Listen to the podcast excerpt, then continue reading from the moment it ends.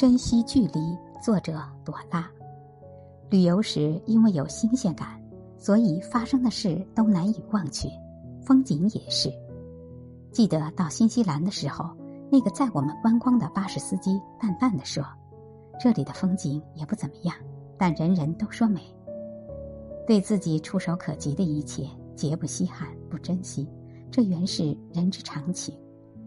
难怪有句话说：“熟悉带来轻蔑。”人人争着要看名人，遇到名人，赶紧上前握手、拍照或者索取签名，因为少见就多怪。在名人家里做了五年工的佣人，轻描淡写道：“什么？他是名人？